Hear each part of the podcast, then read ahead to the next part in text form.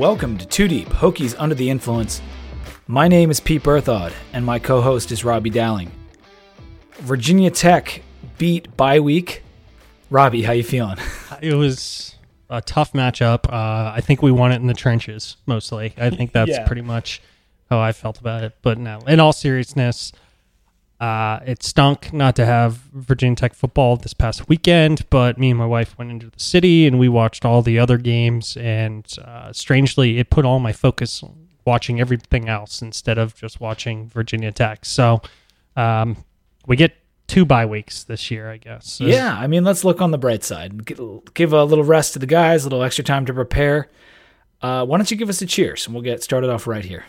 Yeah, we're going to take a little uh, different spin on the cheers uh, this week in a uh, a positive note. So, um, Mehul Sanghani is a uh, a guy that when when work life crosses over to Virginia Tech life, it always makes me happy. Um, him and um, his COO Bob McCord are people that I've known from the government contracting industry for a while now and it was announced that uh, he, as well as this, you know, it's probably coming with him and his company, um, Octo Consulting, are matching donations on the Drive for 25 day, the 25 hour fundraiser, up to 250k uh, matching. So I sent him a note earlier today and just said, you know, appreciate what you're doing for the program, the donations, and trying to help um, you know, the football program and really sports programs in general at Virginia Tech. And he responded back and said, you know, we need to we need to increase donations. We need to do more for the program. There's big time schools that have huge donors, so he's just trying to contribute his part. So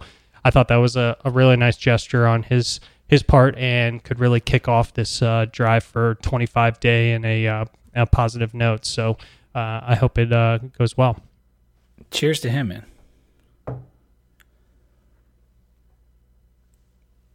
On that same note, we just signed up to be Drive for 25 ambassadors. Is that right? We were just talking about it before the podcast. Yeah, I had been looking at this and uh, I was trying to research more about it, and we are signed up as being ambassadors as of uh, 10 minutes ago. So for this Drive for 25 day. So we got a whole bunch of links and stuff, and we're going to try and do our part to help uh, pump this. And, you know, For sure. We'll be tweeting out the links and I guess posting them wherever we can one week from today. Today is the 18th. We are recording on the night of the 18th. So the 25th to the 26th is when the Drive for 25 is taking place. Yeah, if you can donate anything and uh, if you can use our link, then you know, awesome. That would be uh, nice. Uh, and you know, we want to you know let Virginia Tech know that from our podcast perspective, we are out there trying to uh, raise donations because it's um, it's important to you know be the big time program that we all hope for. Let's move on to some news and notes. We got Virginia Tech at number 10 in the coaches poll. Now, me and you are not huge into the coaches poll, but just seeing us at that 10 mark, I thought was a little surreal, um, especially with the way Florida State has played since our matchup. Uh, I love it. I love being a top 10 team. We can say we're a top 10 team in one of the two major polls, but in the AP, we are still locked into that 13 spot. There's a lot of upheaval in the top 10, and I guess just a couple spots ahead of us, but we remain at 13. Notre Dame is still number eight. Miami is still at 21, but BC entered the rankings after their win against Wake Forest. They're number 23. And Duke is in the receiving votes. And I, I think they should probably be at least 25. They are number 28th if you go into the receiving votes. So a lot of ACC teams and then one of our other opponents in Notre Dame all in there. Those are going to be four tough matchups coming up. Yeah, BC has found an offense, and it's a good one. It, it, it's pretty incredible. Uh, and there was, a, you know, I think it was cover two uh, podcast might have been on podcast ain't played nobody, and it was Godfrey. But they said, you know, we're kind of tired of not having an offense. And then right at the end of last year, um, they were like, yeah, we're going to have an offense now. That's basically what we're going to do. And they have they've turned it on. That makes them a scary team because um, the Addazio dudes joke uh, is is for real. They got they got tough players, and if they can add a you know um, even people were worried about them add, adding just some form of offense, and now it looks like a pretty efficient one. So BC has really impressed me. Yeah, they found their identity towards the end of last year, and now the quarterback Anthony Brown seems to have turned a corner.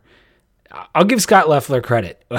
We've made plenty of jokes at his expense, and it was not pretty a couple years ago on offense for them. But it seems like they're hitting their stride. We get them a little later in the season. The game is November 3rd when we play BC.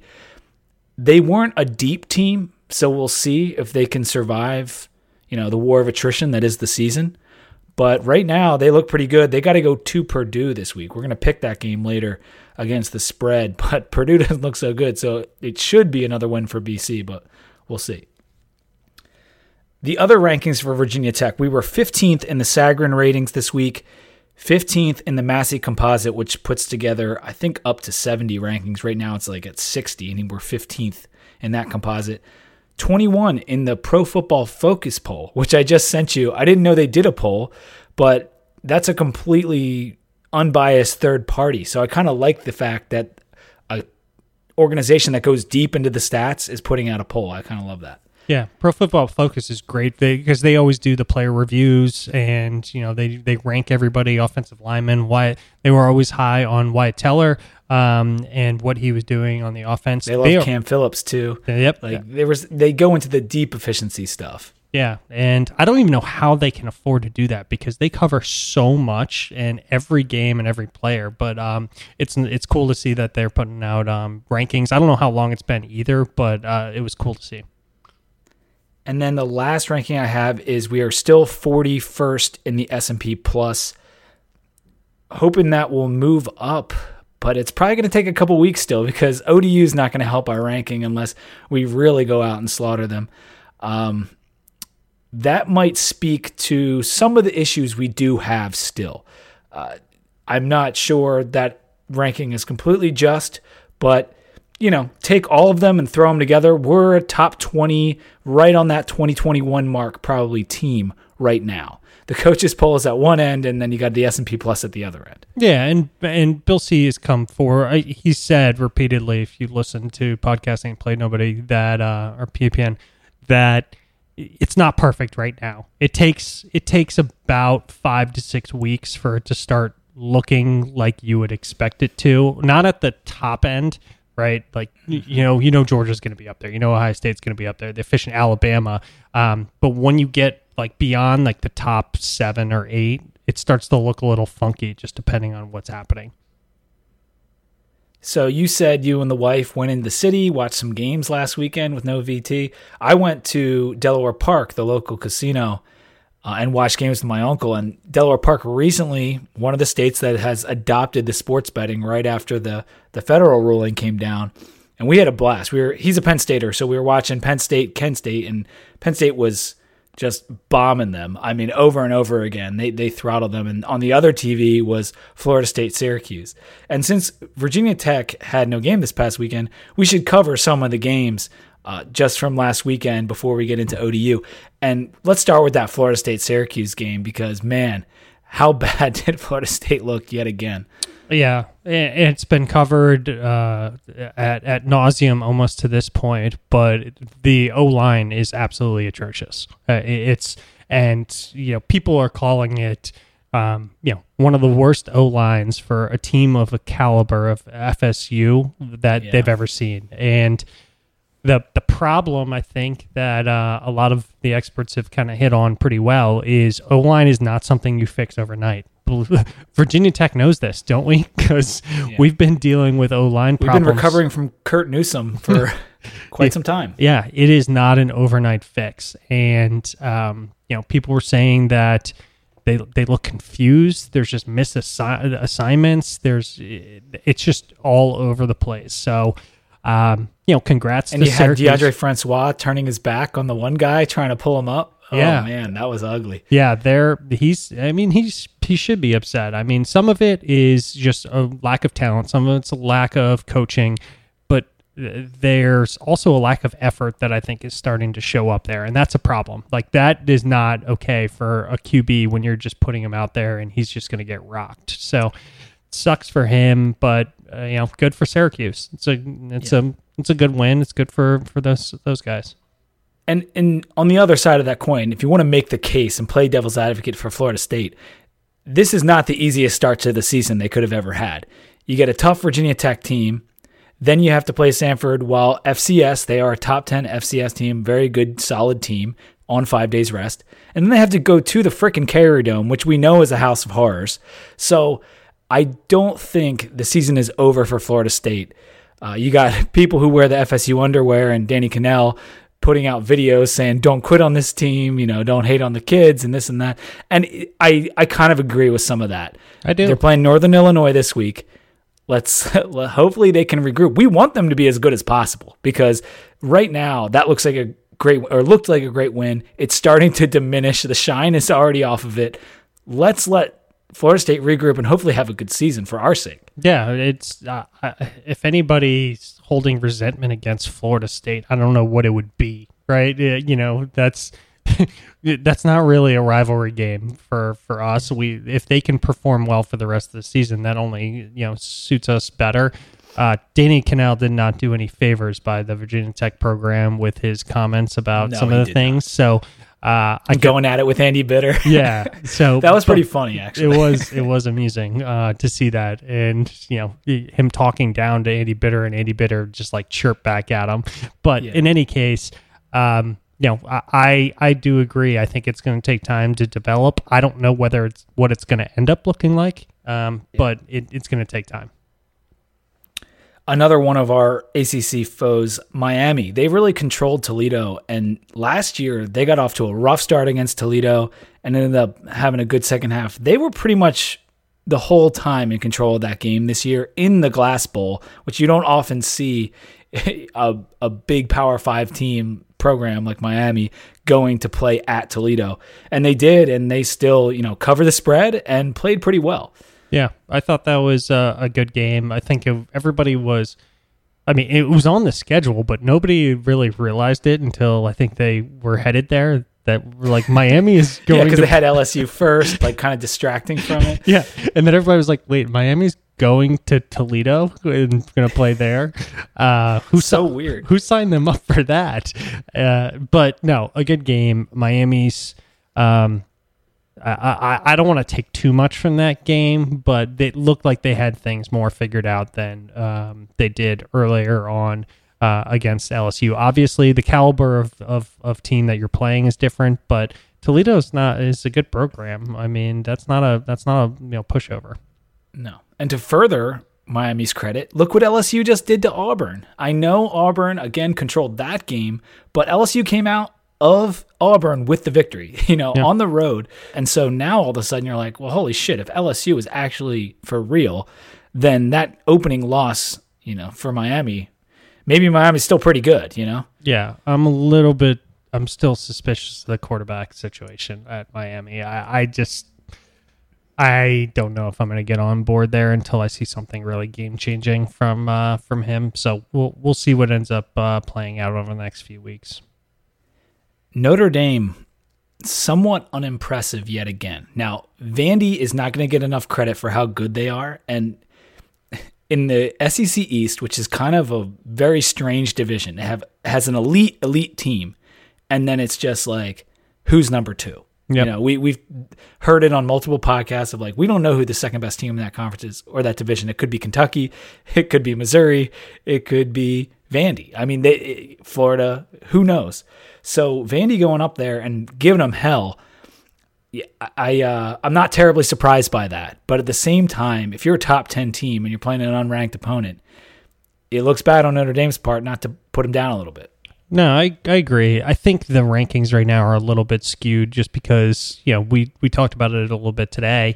There's just not that many great teams. So, you know, is Virginia Tech really a top 10 team right now in any other year? But, and I know it's coaches poll versus AP the at 13, but probably not. Uh, uh, This is a tough year. People, there are five extremely well there's four very good very very very good teams one absolutely elite team that i think could beat up on the browns right now and that's that's and then everybody else is just kind of uh so people are just gonna it's gonna be one of those seasons where everybody just keeps rising up you know until they take you know that loss and then they'll fall back down and it's just a matter of whether you lost or won that week not necessarily whether you're number 12 or number 9 or whatever the case may be. I was impressed with Duke going down into Baylor and coming away with that victory. We picked that game last week on the podcast, and both of us were on Duke. The Baylor getting seven at one point, um, or seven point favorites, that didn't make any sense. It did end up coming down to about five. I freaking took Duke on the money line last week, and it worked out well. And they took a kind of a commanding lead, and then Baylor started to chip away. Um, Duke's gonna be tough, man. I've been I was saying it all summer. I've been scared of that game in Durham in two weeks. I like the fact that we got a little bit of time off and maybe a little film study for the coaches in advance of that. But man, they look pretty good even without Jones. Yeah, and you know I have a I have a, we have a Reddit page that uh, we post picks to that we you know we're actually betting on. We do NFL and we do college football. And somebody said I, you mentioned it, and then I added Duke to my picks for for this week after thinking about it and somebody responded and it's like half their team is out and they don't have Jones. How can you possibly go with Duke? And I just said it's Cutcliffe, and you just you don't you don't doubt you don't doubt the cut. I mean, no, he he just knows how to how to coach, and he's turned that program. I mean, it's remarkable what he's done uh, there, and uh, you know, you never want to be on the other side of a of a line against Cutcliffe. And Baylor's come a long way, I think, from the depths, but they still got a long way to go. And we both said that as well. BYU took down Wisconsin. That was so sweet to watch one of those top 10 teams go down. And it's unusual for Wisconsin to lose one of those out of conference games. They they just seem to always take care of their business. Jeff Grimes, our old offensive line coach, is the offensive coordinator for those BYU Cougars. Impressive game by him. Yeah, they look tough, and um, a lot of people have commented that they they played Wisconsin style football. It wasn't what you would normally see from BYU. And um, the stats of like Wisconsin in home games and Camp Randall and what they've done is impressive. I can't recall like when it was that somebody came in out of conference and won against them, but it's it's been a while and that's a that's a tough loss. I mean, some people had them predicted fifth in the nation when this season started. So I know, and I, I have no no hard feelings against you know Wisconsin. I think that's an awesome program. Uh, you know, yeah. I love their fans, everything about them. So I know it's a tough loss for them. Um, and you know that's you know it sucks to have your season derail that quickly. Uh, they could still win out and have a shot at it, but to have BYU come in and you know get that W, I I, I didn't see that coming. I don't know if you no. had any idea. no, definitely not. And I always viewed Wisconsin kind of like us and Michigan State, like those non blue bloods that like to try to peck away over long stretches of time under a, one coach, you know. And Paul Chryst has it going up there, no doubt about it. Their season doesn't get any easier though. they still got to play Penn State, they got to play Michigan. Obviously, a Big Ten championship game. They should win that division. Although Iowa, isn't that this weekend? I think that's coming up. Yeah, and yeah. Uh, you know, I think Iowa only has um, one of their. They only have one crossover. I think that's tough, and I can't remember if it's Penn State or if it's Michigan. It might be just Penn State. Um, so uh, Iowa might be looking okay now, and um, that, that might be the only. It'd probably be between those two teams. Yeah, that's this weekend, and uh, Wisconsin is a three-point favorite over Iowa currently. So it's uh, it's going to be interesting for them. I'll give a couple more games, and you could just pick the ones you want to react to. Boise coming up short against OK State, and OK State looking pretty impressive. We had Bama, just my God, against Ole Miss. That was a dismembering.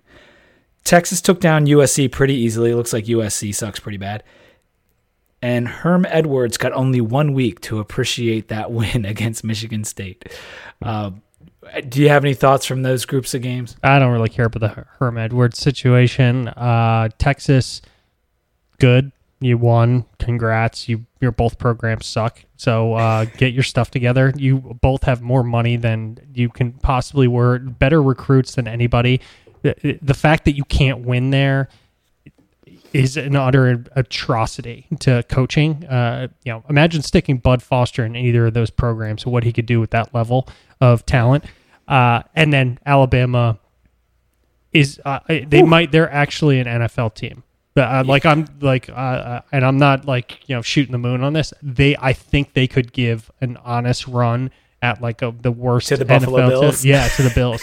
And that's not a joke. Like Tua is amazing. That QB is utterly um, like he is so good, and I know really everybody's been singing his praises, but he deserves all of it. He's he's going to win the Heisman. I cannot foresee a way that he doesn't win the Heisman this year. It's incredible. They're playing Texas A&M, a ranked Texas A&M team this week. They are 27 point favorites. We're going to pick it a little later, but that just gives you an idea of what Vegas think how high they have to put that line to get people to even try to take A&M and what 62 to 7 against Ole Miss, a division rival on the road? Are you kidding? I mean, you took Alabama and I responded it was 23 and a half and I was like questioning it and I look like an idiot because uh, I mean they dismantled on the road a team that and uh, it's Has been pretty good and been like a thorn in their side. It was a it was they're they're reaching obnoxious levels. The only thing that's going to take Alabama down is like a USC type issue that happens because Right. they're recruiting at a level that is unprecedented in college football and that includes the years of USC. Like they are their talent is off the charts. Right, because when you add up the championships, it's not even close, and Bama is going to be in contention for the next three to four to five years at least. They So could play it- their it- third string and win every game except Georgia for the rest of the year. Um, I, I honestly believe that, and I hate I hate Al- possible. yeah, I hate Alabama. Believe it, I don't like saying that, but they could. I think they could play their third string and win every game except except Georgia. And the last game I want to talk about before we take a beer break is Ohio State's impressive rally against TCU. TCU impressive in their own right. And the speed that was on display and the catches those receivers were making for TCU was pretty unreal. An entertaining game. I mean, that game was awesome. Yeah, I, I, I, hear you. I also I, the rally was also self inflicted in some respects, right? Like they had the shuttle pass that was thrown right into the arms and that went for a touchdown. Um, if that shuttle pass doesn't happen, um, TCU wins that game. But, I mean, absolutely. Possibly. And I, I, I honestly believe that T, TCU looked really, really good. Dwayne Haskins is, if there's going to be a runner up for the Heisman, it's going to be him. I mean, his passing ability looks uh, beautiful. I mean, his passes are on point. But they went up against that. I walked away from that game thinking, man, TCU is a really impressive program. That's that was my take. I knew how good Ohio State was, but I walked away saying, man, TCU really gave them a gave them a run. Dwayne Haskins' numbers and play weren't looking that good though until that tunnel screen. Yeah. And then all of a sudden it took off. I mean, that was the momentum changer. Yeah, they they did get some other uh, lucky-ish touchdowns in the game, including that shuttle pass and then the um with the defensive player and being on the line and maybe being out of bounds. But still, that Ohio State team is a team to be reckoned with. I still don't think they're anywhere close to Alabama. I think it's like Bama, then second tier, you've got Clemson, you've got Ohio State, you've got Georgia. Yeah. Penn State, maybe, you know, and then Yeah. go on down the line. Yeah, but I mean, you're going up against Gary Patterson. Let's let's be. I mean, he is a, a he he is well known as you know a, a very very good defensive coach. So you know, I think that is that's part of it as well. So, um, that's you know, I agree with you though that it's I I would put um I would just move kind of Penn State out of that grouping, and then I would just you know I would probably go you know one Alabama, two the other three schools, and then go Penn State. Yeah, we'll find out in a couple weeks when Ohio State plays Penn State the same day we play Duke, uh, September 29th. That's going to be a pretty good game. Let's do a beer break before we get into ODU. Robbie, what are you drinking? So uh, my mom just took a trip, and I am drinking. Uh, she came back with the Cape May IPA. Um, yeah, the, it's it Oh, all yeah, rhymes. New It all- It all, rhymes. This is uh, yep, New Jersey proud. Um, It's an American IPA. Uh, it is. It's good. Let's just say that um, they're not going to be setting any records in Cape May uh, for their beers anytime soon. But I would say it is a good, balanced, kind of refreshing summertime, beachy IPA. Not much flavor, a little bit watered down. Nothing, nothing bad about it. There's just nothing remarkable about it. But uh, it's out of uh, New Jersey, so I've had that beer. Uh, I've never been to the Cape May Brewery, and I can't remember if I had that beer on the podcast or not. But I've definitely had that beer, and I, I would agree with your assessment. It's it's just like fine, yeah. but on the beach, hot weather, it would go down pretty smooth. I'm drinking the Paulaner. That's right, folks. Another Oktoberfest. We're getting through September. This is going to be here. a common theme, I think. Yeah, yeah. This is the Oktoberfest Marzen from Paulaner, right from Munich, Germany. And this one, unlike the American ones, is much more crisp. It's still got that dark amber color, not as dark as some of the American Oktoberfest, but it's just much lighter and much more like beer gardeny feel to it than you would get from an American. 5.8% alcohol, the Paulaner Oktoberfest Marzen. This is really, honestly, it's probably the best one I've had so far this season. It's excellent. Old Dominion is up next for the Hokies, and this one is in Norfolk. That's right. We are going to Old Dominion to play a football game. Seems like the team is pretty excited to head to the 757, and in general, it's pretty historic just for the fact that it's the first game between Tech and ODU there, and a big time team, a top 15 team, going to play in a Conference USA stadium. It's pretty wild. Yeah, those tickets are pretty cheap, huh? I mean, They got up there. yeah. it- What were they like at one point? Two hundred It and was like 200 bucks. and 200 some dollars. Yeah. Yeah, and I think one of the players actually mentioned it that they were pretty pricey, and he was having a couple friends come and and watch. You, I know a lot of people are not excited about us traveling there and going to the game. I think it's actually pretty exciting, and seeing the excitement from the players of going back. We have a lot of players that are from the 757 and they're pretty pumped to go down there and have their family come see. Some of their family doesn't get to travel that often for games and come you know come watch the them play. So call it what it is but i think it's actually kind of cool just for them to get back into their old stomping grounds for some of the players. And i know that's a lot of people that really didn't like us going on the road to ODU, but I'll I'll take it because it's it's nice for some of the players. We owe a lot of our success to that area, particularly in the early days of Virginia Tech when they were coming up under Beamer. And it's kind of a celebration of Virginia football in a way to go back there and play a game. So, in that respect, it's pretty cool. Unfortunately, what should be kind of a historic matchup and maybe even a pretty good football game doesn't look like it's going to be like that anymore. Old Dominion is off to their worst start in school history at 0 3. Keep in mind, Bobby Wilder, the coach, started ODU from scratch in 2007, so it's not exactly a long history, but they've been very successful since their inception, probably because of the proximity to all that talent. But they have just had a dreadful start, and it's not like they've been playing good teams. They've lost to Liberty, they lost to FIU, and most recently, they lost to Charlotte. None of those teams are good, and all in the very, very end of FBS. I think Liberty just moved up, and they beat them like 51 to something. So 52-10 was what they got beat. The other games, uh, you know, and I know they're not good teams, but the other games were 28-20 and Charlotte was 28-25. They really should have won that Charlotte game, and I'm not saying that l- they but they should have won that game. I think S&P in the five uh, their box score said that they would generally win that game more often than not, but they got trounced by Liberty uh, Yeah. pretty early, so that that didn't look good. I'm not really sure what's going on with them because both of us were a little bit bullish on them over the summer.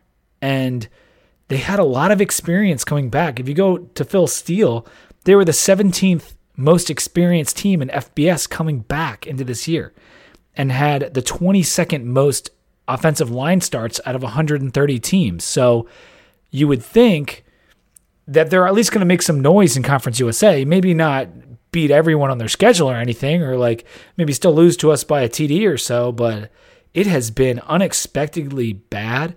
I'm not sure if they're dealing with a lot of injuries. I don't think that they are. I just think they've got a young quarterback and they're mixing in some new pieces on D and it's not going well. They brought a lot back on O line. Their D line was one of the most experienced in Conference USA. Uh, their D- defensive backs were all returning. There was a ton of experience coming back. So, um, we'll get into our thoughts on them, you know, as a as a as a program, but you know, it's been unexpected how bad they've they've they've been thus yeah. far. I did not see it coming to to this, and it doesn't look like it's a lot of injuries. It just looks like ugly. the schedule is only getting tougher too because they have us, then they have to play FAU and Lane Kiffin, and they have to play Marshall. And Marshall was, I think, picked to win the division. So it's not an easy road. I don't know how many wins they're going to end up with. They have Rice at the end of the year, so maybe there's something there. I do think they'll get better. Wilder is not the type of coach that his team will not improve. They did a similar thing last year. They got off to a rough start, had a lot of injuries, and they really picked it up towards the end of the season. I'm thinking they're going to right the ship. I don't think it's going to happen this week. Just to give you the final lay of the land on them, in Sagarin, they're 180. William and Mary is 187. So we just beat William and Mary 62 to 17, and they're within 10 spots of them in the Sagarin ratings. On the S&P Plus, they're 111. Obviously, that only goes up to 130. And they the were Massey they were composite, 121, and so they moved up 10 spots. week over week. Yeah, that's yeah because of that Charlotte game. They they really should have won based on the statistics. The Massey Composite has them at 126th out of 130. And the Colley Matrix, which adds in some of the FCS teams, has them at 150. So again, beyond some of the FCS teams. Like, make no mistake, Samford and NC A&T and JMU are all way better than ODU right now. Oh yeah, much better. And you know, FPI, the ESPN FPI, because S and P, I don't think does offense and defense rankings until week five or something along those lines. They yeah. don't release it. FPI does it all the way from you know week one. They have their offense at 109 and their defense at 118. So it's not one side or the other; yeah. it's both. And the FPI has them projected at two to three wins. It's like 2.68 wins this year. Um, and they're getting I, I, I sent this out earlier and then we'll get into the de- details of the per but they're getting outscored 67 to 13 in the third and fourth quarter 67 to 13, which is incredible. So they're starting well. They're starting well. They are outscoring. It's 42-41 in the first and the second quarter combined. Um, but and, and, that generally tells me that this you know you can kind of keep up and you know the the lightweight can punch for a little bit but gets tired out and they just don't have the depth to compete with the programs that they're facing and they don't they can't they can't keep it up for four quarters whatsoever. They're going to be so amped for this game too that I'm wondering if we'll see something very similar to that where maybe they get an early turnover like a fumble and they take it to the house or get a few stops on D early and then maybe it's a tie game going into the second quarter but as it goes on as it normally does against the inferior teams we should be able to flex our muscle and put a hurting on them. Yep. Steven Williams is the quarterback. He was the kid that was 17 years old last year when he came to Lane, making his first career start. Pretty much worst case scenario if you're in his shoes. And it didn't go well for him. He was making improvements last year. He didn't have an interception in his last four games and had four TDs in those games. But he has been bad so far in 2018. 51% completion percentage, two TDs, two interceptions, a 39.7 QBR, which is actually an improvement over last year, but still really bad. He can run a little bit. He's about four yards per carry this year, just under, and a TD on the ground, but it's just not going to happen for him in this game. And so I don't know how how much our statistical analysis is really a factor of anything. I, I, I don't necessarily feel bad for him. I think he has improved. It's just that the team as a whole they're not cohesive right now. No, I agree with that. And they're they're only converting 28% on third down. Opponents against them are converting at 46%. That, that is I mean, that's just Yeah. tough sledding if you're going to be trying to to to put together a game on that. I, feel a little bit bad for him. The two interceptions were, were both in that Charlotte game. Uh, it, there was pretty good coverage. I actually watched the replay of both end of the interceptions. There was pretty good coverage on them, so I don't know if it was all his his fault, but I- can't imagine that he's going to have a good day this this weekend. It could be it could be rough, and um, and it it seems like he's going to have um, you know have a tough one. Now, I will say, similar to and Mary, they've got a few guys like Deadman on and Mary that could get behind our defense and we have that 75 yard play again. And Jeremy Cox was the guy I would have pegged before the season, but they've shaken up the depth chart a little bit these last couple weeks because guys aren't playing well. So Lala Davis is now the starting running back for this game. He had 10 rushes for 63 yards and two touchdowns against Charlotte. And the wide receiver, I think it's Duhart in particular, Yeah. I'm worried about. Yeah, 20 something average on the catches. Yeah, he's he's well. it- It's been interesting. So they're playing. Teams are nearly doubling up their rushing yards against them. So they have 345 on the year. I think the opponents have uh, almost 600. Um, so, and but yeah, they. I thought it was going to be Jeremy Cox. He has 32 carries for 123 yards. Not great. Lala Davis is 10 for 63 and two touchdowns, just like you mentioned. Um, Jonathan Duhart has he has kind of the big play threat 17 for receptions for 360 but he also had one of those which was like an 86 yard reception which brings down the average a little bit but he does have three td's he wasn't even on our radar right Like, i didn't even when i went through the depth chart before we started the season his name didn't even pop up and uh, he, I think he might have been hurt last year or something. Yeah. Because I think he's a senior and like missed the whole season with an injury. Uh, the O line we said was experienced, and they are 43rd in tackles for loss allowed, which I think if you went by any offensive category, that's by far the best category. It's just that they're not letting people in their backfield. So they've got that going for them. They've only given up a couple sacks on Steven Williams. So I don't know what to make. I mean, they're a better running team because Williams can run, because they have a couple weapons at running back.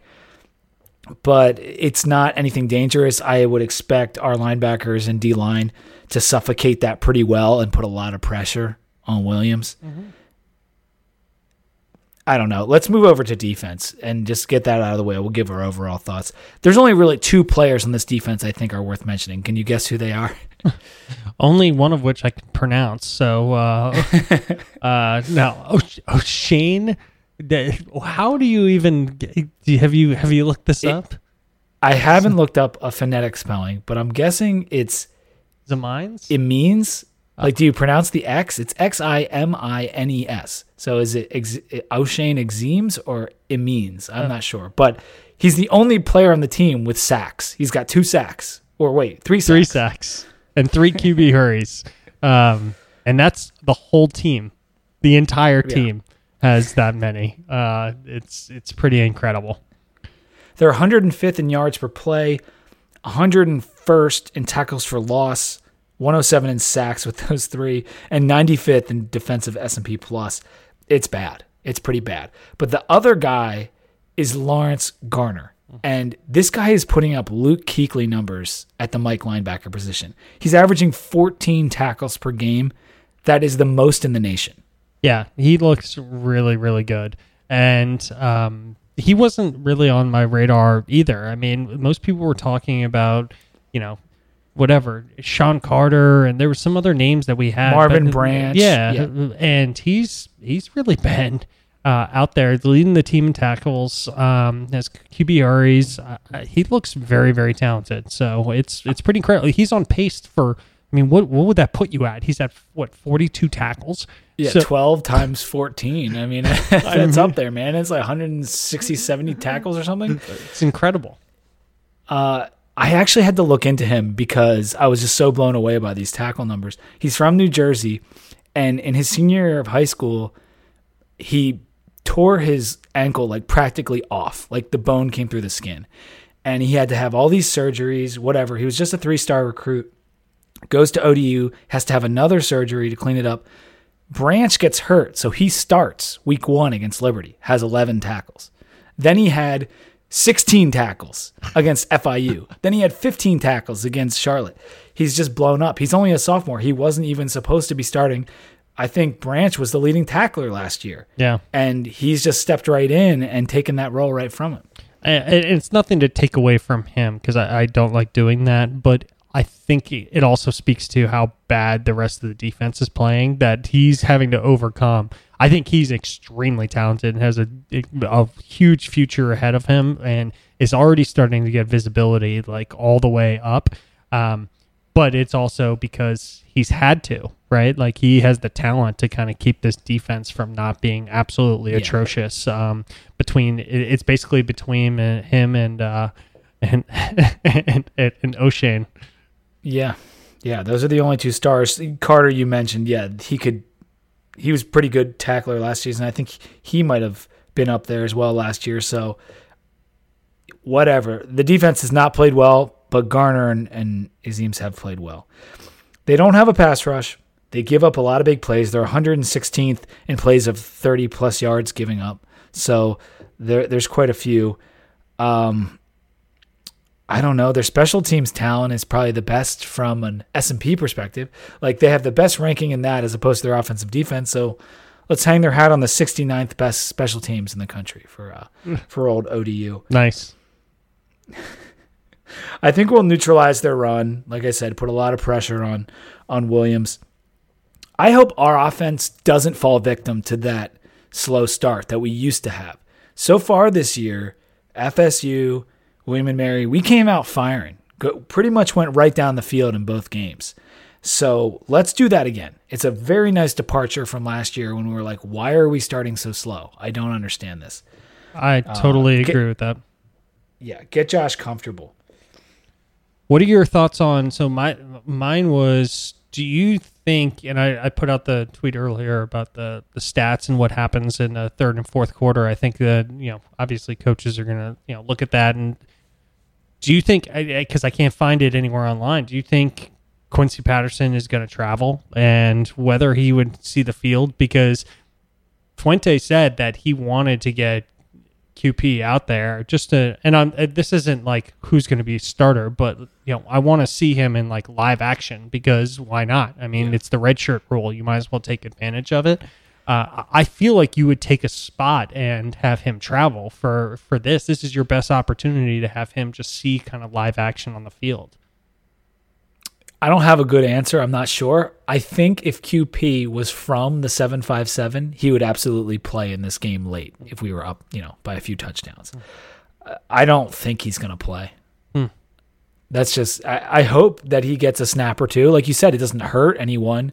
Um, it's a waste because he's redshirting anyway. So like you're, right. it's literally a waste not to have him see the field because he's going to redshirt anyway. You get a freebie of four games, and it, it's not like I don't know what the dress rule and travel rules are though, because I don't think he traveled to Florida State, and like I don't know what the number is. So yeah, I I, I just have no idea. I always thought it was like fifty six or something. It, it was something like along those lines for travel versus what you have at home, but I'm probably just making that up. I always thought it was around there.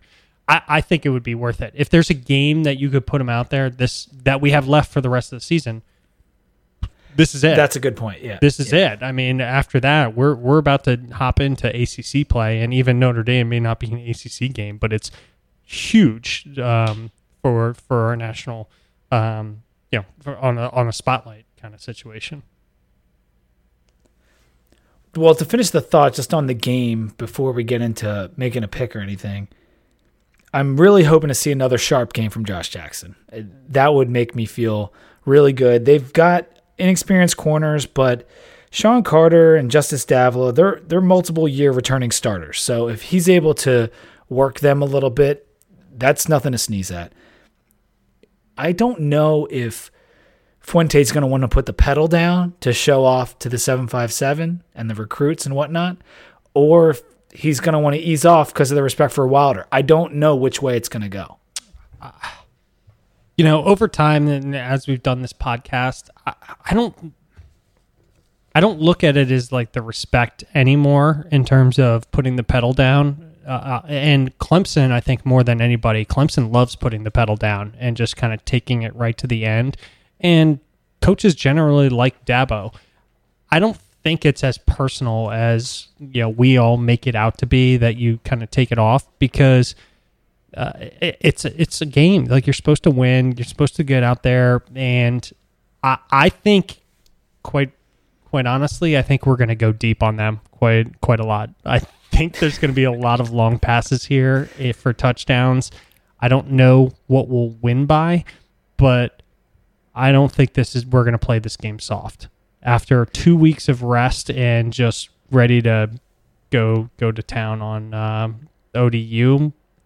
I see us going deep uh, on a lot of passes and Josh Jackson having a hell of a day. I think Pat Narduzzi takes running up the score personally. that is true. and James Franklin is a true asshole, so I understand that. But it was, uh, I still love that. You know what I was thinking about the ECU game and the rescheduling? They they commented on that this week in that they're trying to work on something to get it rescheduled. Obviously, it looks extremely unlikely, but I did think about the idea if we don't play in the ACC title game, could you play it that weekend? No.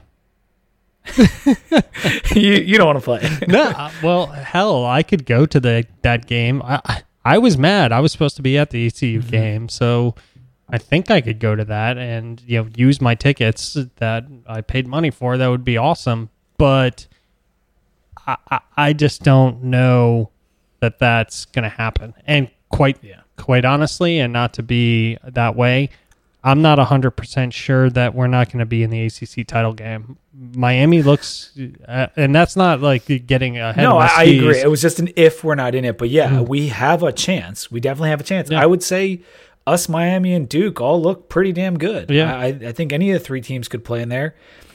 Georgia Tech really let me down because I put money on them against the spread against Pitt. Like they're they're not out of it, but they they were what four and a half point favorites, and they go up to Pitt and get down like twenty one nothing. Yeah, I, I, don't know what happened there. Yeah, so I, I don't foresee that game getting rescheduled. Uh, it could happen. I might be you know you know com- completely off base, but I don't think it's going to get rescheduled. I can't imagine that. All right, let's do one more beer break before we make our picks. Pete, what are you drinking over there? I am having another Oktoberfest. This one's the Yuengling, so I stayed local. And Yuengling obviously has had a product we're all very familiar with. Probably one of the first beers you got drunk on if you're from the Northeast. This one is not as good as the Paulaner, but very different closer to the German style, in all honesty, than some of the other ones I've had, uh, than the Shiner or even Sam Adams, but not quite as good. Um, Yuengling Oktoberfest, 5.8% alcohol. I was surprised they did it. Every company is making Oktoberfest. I swear to God, there was like 25 different Oktoberfests you could have bought. And if you go to our website, we've had like 12. We've had like a dozen Oktoberfests on there. At least. Uh, I think that my most favorite I had last year was the Thomas Hooker. That one was really good. I've had Hofbrau. Uh, Great Lakes makes a really good Oktoberfest. We had that a couple seasons ago. But the Yuengling Oktoberfest is a solid one. Not great, not bad, but I would drink, you know, a few of them. I'm probably going to do that tonight. what do you have? uh, I'm going local as well. Licking Hole Creek craft brewery. I'm drinking their nine mile Licking Hole Creek Indiana or IPA. I almost called it Indiana. I got Indiana on my mind, evidently after uh, after last week. But uh, it's a Virginia's Farm Brewery is what they are calling themselves. This is I've had this a few places on tap. I think they just started canning and getting it into Whole Foods, some of the local places that I could buy. It's a good beer. It's you know six and a half percent, a very easy drinking IPA. Has more flavor than you know obviously what I what I just drank with the Cape May. I like it. It's it's not not something that I would write home about, but it's a good balanced IPA and it's pretty pretty good for. I would think of this as a session, and that's kind of outrageous for a six and a half percenter. But for for me, when I'm drinking like nine and a half You like those percent, heavy ones. yeah, when I'm drinking nine and a half percent doubles, this is a it's a pretty good beer, and I always like to support you know local beer, so it's good. I just saw a new Imperial IPA that I thought you would like. It's the new Victory one. It's called like Mighty, Mighty something, like Mighty Pints or. Yes, I'm I'm getting I'm screwing it up. I had. I had it last year. It was delicious. It's a good Oh, beer. Yeah, it's it. it Oh, they only up it, they don't release it all the time, so it's a it's a very good beer. I just saw it today. Yeah. yeah. All right. The line for the Virginia Tech ODU game is 27 and a half. Virginia Tech's obviously number 13, playing in Norfolk. 27 and a half. Do you want me to go?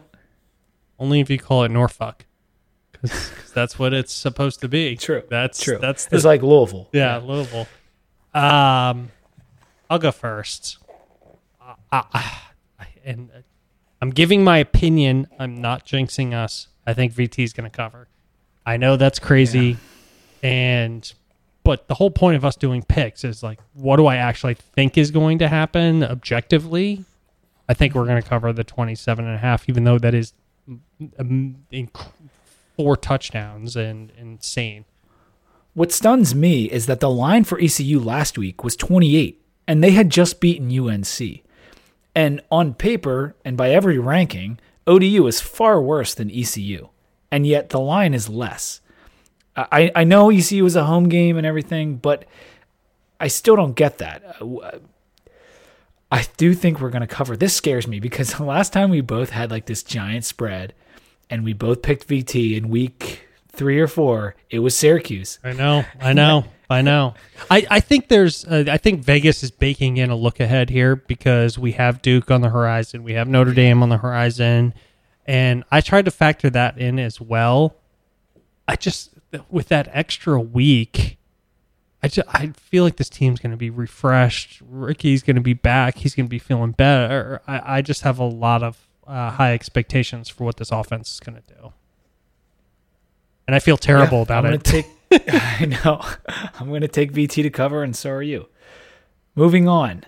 Notre Dame at Wake Forest. Notre Dame is number eight. They're going to Wake. Seven and a half point favorites, Fighting Irish. I'll go first. I'm going to take Notre Dame, but this is an iffy one because Wake really stuck with BC last week. Now, BC really should have beat them by a ton. You watched a lot of that game, right? Yep. It felt like BC should have won by more. I'm taking Notre Dame. I think this is going to be a 10 point game. So there's not going to be a large margin of victory here, but Notre Dame's going to pull it out by 10 is my is my guess. Their defense is too good against Sam Hartman. Hartman, I think, will have a good career, but he's still a freshman quarterback, and we saw some of those mistakes last week. The next game is BC at Purdue. So 23, BC, newly ranked, seven point favorites at Purdue. Purdue sucks. Maybe this hits the number on the nose at seven because it's the second straight road game for BC. But if BC doesn't have the screw ups like they did last week, the special teams botches against Wake, they would have crushed them. I think they're going to beat Purdue. I mean, Purdue lost to what Eastern Michigan, and then Missouri. That was a heartbreaker, but they lost at home to Missouri last week. BC is going to win by 21 probably. I'm not I I honestly think that they could Listen, know, I people say defense travels, run game travels. And you put And they got both. and they got both. Guess what? This is going to not go well for Purdue. I got BC by a lot. This is if I had to do my you know solid verbal lock of the week. I feel like this one I'm going to be betting heavy on. The next game is Pitt against UNC. This is in Chapel Hill. Pitt is a four point favorite. Last time UNC was on the field, they lost to ECU by 19. So I cannot pick them based on that in this game. I know it's Pitt. I thought Pitt sucked, and then they went out and beat GT, so I got to take Pitt. I'm taking Pitt as well, but this is going to be a funky game. I don't know what's going to happen. It's going to be weird, and it'll probably. You're right. It's gonna be weird. it's going to. I mean, if anybody has a read on these two teams, then hats off to you because I don't have a read on them after everything that's transpired and Pitt going out and doing that in that game. So I'm taking Pitt, but I am. If if there was an un, not lock of the week, it would be this game because it's just so weird. Louisville at Virginia next game. Virginia's a five point favorite at home against Louisville. Who do you got in this game? I'll ask you first. I took UVA. Louisville, uh, Louisville, if you want, uh, has been sneaky trash outside of Lamar Jackson. It- it- have you noticed that? Like they keep dropping games. They keep them close. UVA almost beat them last. What was it last year? Did I have that right? That they almost They they did well, yeah. yeah. And I'm just gonna UVA's played respectable so far this season. Not great. I'm gonna go with with them. I I, I haven't figured out the Louisville program and what they're doing this year, but it doesn't. Nothing really kind of si- signals to me that they're on the the rebound and doing well. Without Lamar Jackson, they would have been very bad. And I know that's an easy thing to say, but every year removed from Charlie Strong, that defense has gotten worse. And now they don't have a Heisman winner at quarterback. They benched Puma Pass last game. They struggle with Western Kentucky terribly. They got lucky to win that game. UVA keeps covering. I think they've covered every spread so far this year. Perkins has been money in the red zone. It's has got UVA. This is this is my lock of the week. Is UVA minus five. If you go to Reddit, they have a uh, if you bet your endowment on the spread, and UVA is number seven or eight in terms of if you you take your endowment, bet it against the spread because they've won. We're number sixteen, so we're not doing too bad. But you have to bet like the entire like the endowment against the spread. It's an awesome, it's an awesome like piece to check out. But it just goes to say that UVA has done well against the spread so far this season. Next game is Clemson at Georgia Tech. Clemson's number three, and they're 16 and a half point favorites on the road. I am to pick Clemson. It seems like not enough points against a team that just lost to Pitt. But that Clemson Georgia Tech is an old, old rivalry. Like they have played 82 times, and there has never been a winning streak longer than four games in that series. Clemson is at a three game winning streak right now. So they can tie the longest winning streak in the series if they win. I, I honestly, Georgia Tech, I've learned my lesson last weekend. Never bet on Georgia Tech. Never bet on them to cover. Never bet on them to not cover. Never do anything with regard to, like, while they have Paul Johnson there, you can't bet on them because they don't make any sense. They don't adhere to normal football philosophies. It's, I mean, that's what, and I hate when we always go back to this, but that's what the triple option does. It just depends on what the team that they're playing has prepared for. And if they've prepared for something that's very, very different and not ready for their ground game and not being, you know, efficient in tackling and managing, then they get, they get burnt. I have Clemson and I feel horrible about it. it is it is not great. I, I don't I don't know what to expect because this is the exact type of game where Georgia Tech might like win. Like this could be the game that Clemson stubs its toe. I don't know. But I have Clemson because they should cover 16 and a half. We've been the same on every pick so far, but I want to make you feel better about that Clemson pick because they played a triple option team last week in Georgia Southern. That's true. So this is the second week in a row they've been able to play against it. They should be ready to go. Just last year, though, do you know what the margin was in Georgia Tech Clemson? I have no clue. 14 points. And you know how good they were last year. I so know. Well, it- they're better this year. I think. I I know it's getting overshadowed by how good Alabama is, but that Clemson team's it's pretty good. we're going to pick two games outside the ACC, and the The first one is Texas A&M at Alabama, and I, I wanted to do this only because the spread is so large, and both teams are ranked, so really we should be picking it. 27 points. I said in a tweet this week, Bama minus anything until proven otherwise. I want to stick with that, but it's so hard. 27 against Texas A&M and Mike Elko. That's the difference. Is Elko and Fisher. This is not. This is not even Sumlin A&M who's given them problems. This is a real coaching staff. And A&M look has looked pretty good. I mean, let's be honest. yeah. They have. Um, I'm reversing to my detriment, and I'm taking A&M, not to come even close, but like just to keep it within like 26. Uh, you know, Yeah. maybe maybe if there's half points 25 and a half Oh, or 26 and a half I, and I actually have Bama written here, but I'm going to take A and M to your point because of Elko. That is actually a great point, and they could they could win by hundred. I don't know. They they could. They're that good, and Tua is that good of a quarterback. I don't feel great about this. Well, if you think about A&M and Kellen Mond can put up 21 points, that means to cover the spread, Bama needs to score 48, right? Yeah. So, or that's just to meet the spread. They got to get 49 to cover it, Yeah, which they easily could do. they could, it came up this week on a lot of podcasts. It- the, Alabama could have scored 90 last week. They had their Yeah, I they had their third their second and third string in like by like the second quarter. So it, it's just it, they're that good, and it's it's makes me gag even talking about it.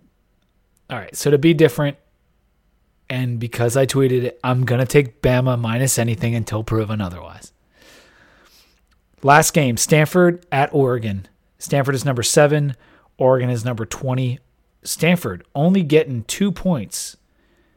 Um, they've been really good this year. I expect Stanford to cover that two point spread for sure. Yeah, I, I mean, I, I totally agree.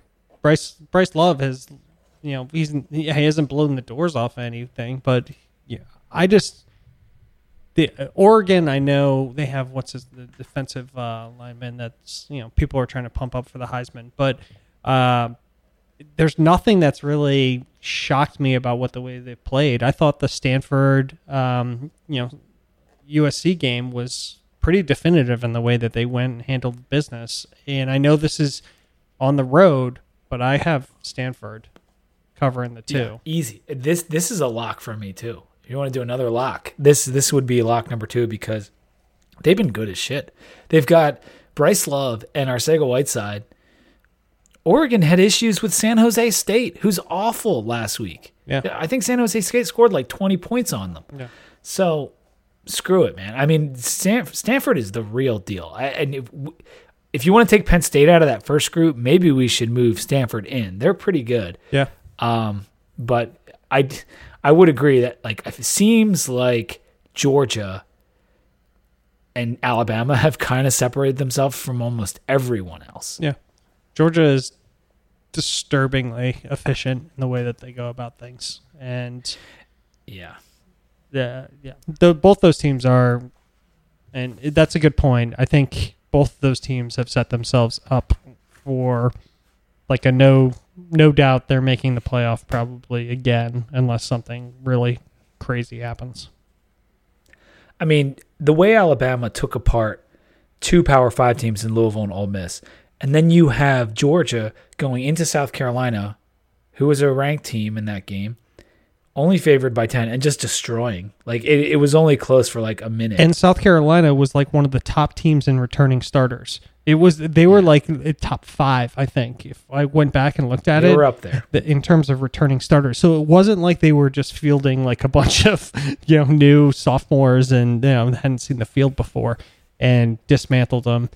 Um, what Kirby's doing is he's he's building in Alabama. That's what he's trying to do, and it's annoying and it's frustrating. But I'd rather see Georgia do it than Alabama at this point. It's the rebellion against the evil empire, man. Yes. That's what it is. Well, we want everyone to enjoy the game this weekend.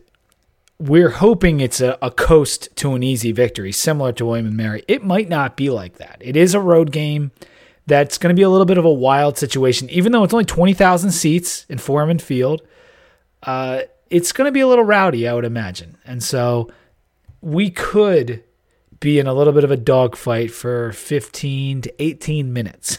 Yeah. But I would expect us to come out and, and really start kicking butt in the second quarter. This season has been weird. All seasons are weird. So I'm preparing myself for 20 minutes of uh, punching myself in the stomach, trying to like figure out what, what we're doing.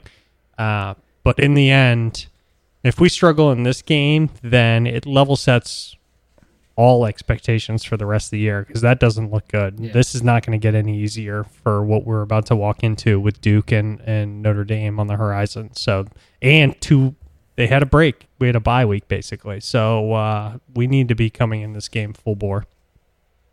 All right. So remember, Drive for 25 is next week on Tuesday into Wednesday, the 25th and the 26th of September. Click on any of the links that we tweet out to donate, and you know you'll be doing us a favor. You'll be doing Tech a favor. It's 2DVT on Twitter, 2DVT on Instagram, 2DVT at gmail.com if you want to email us anything.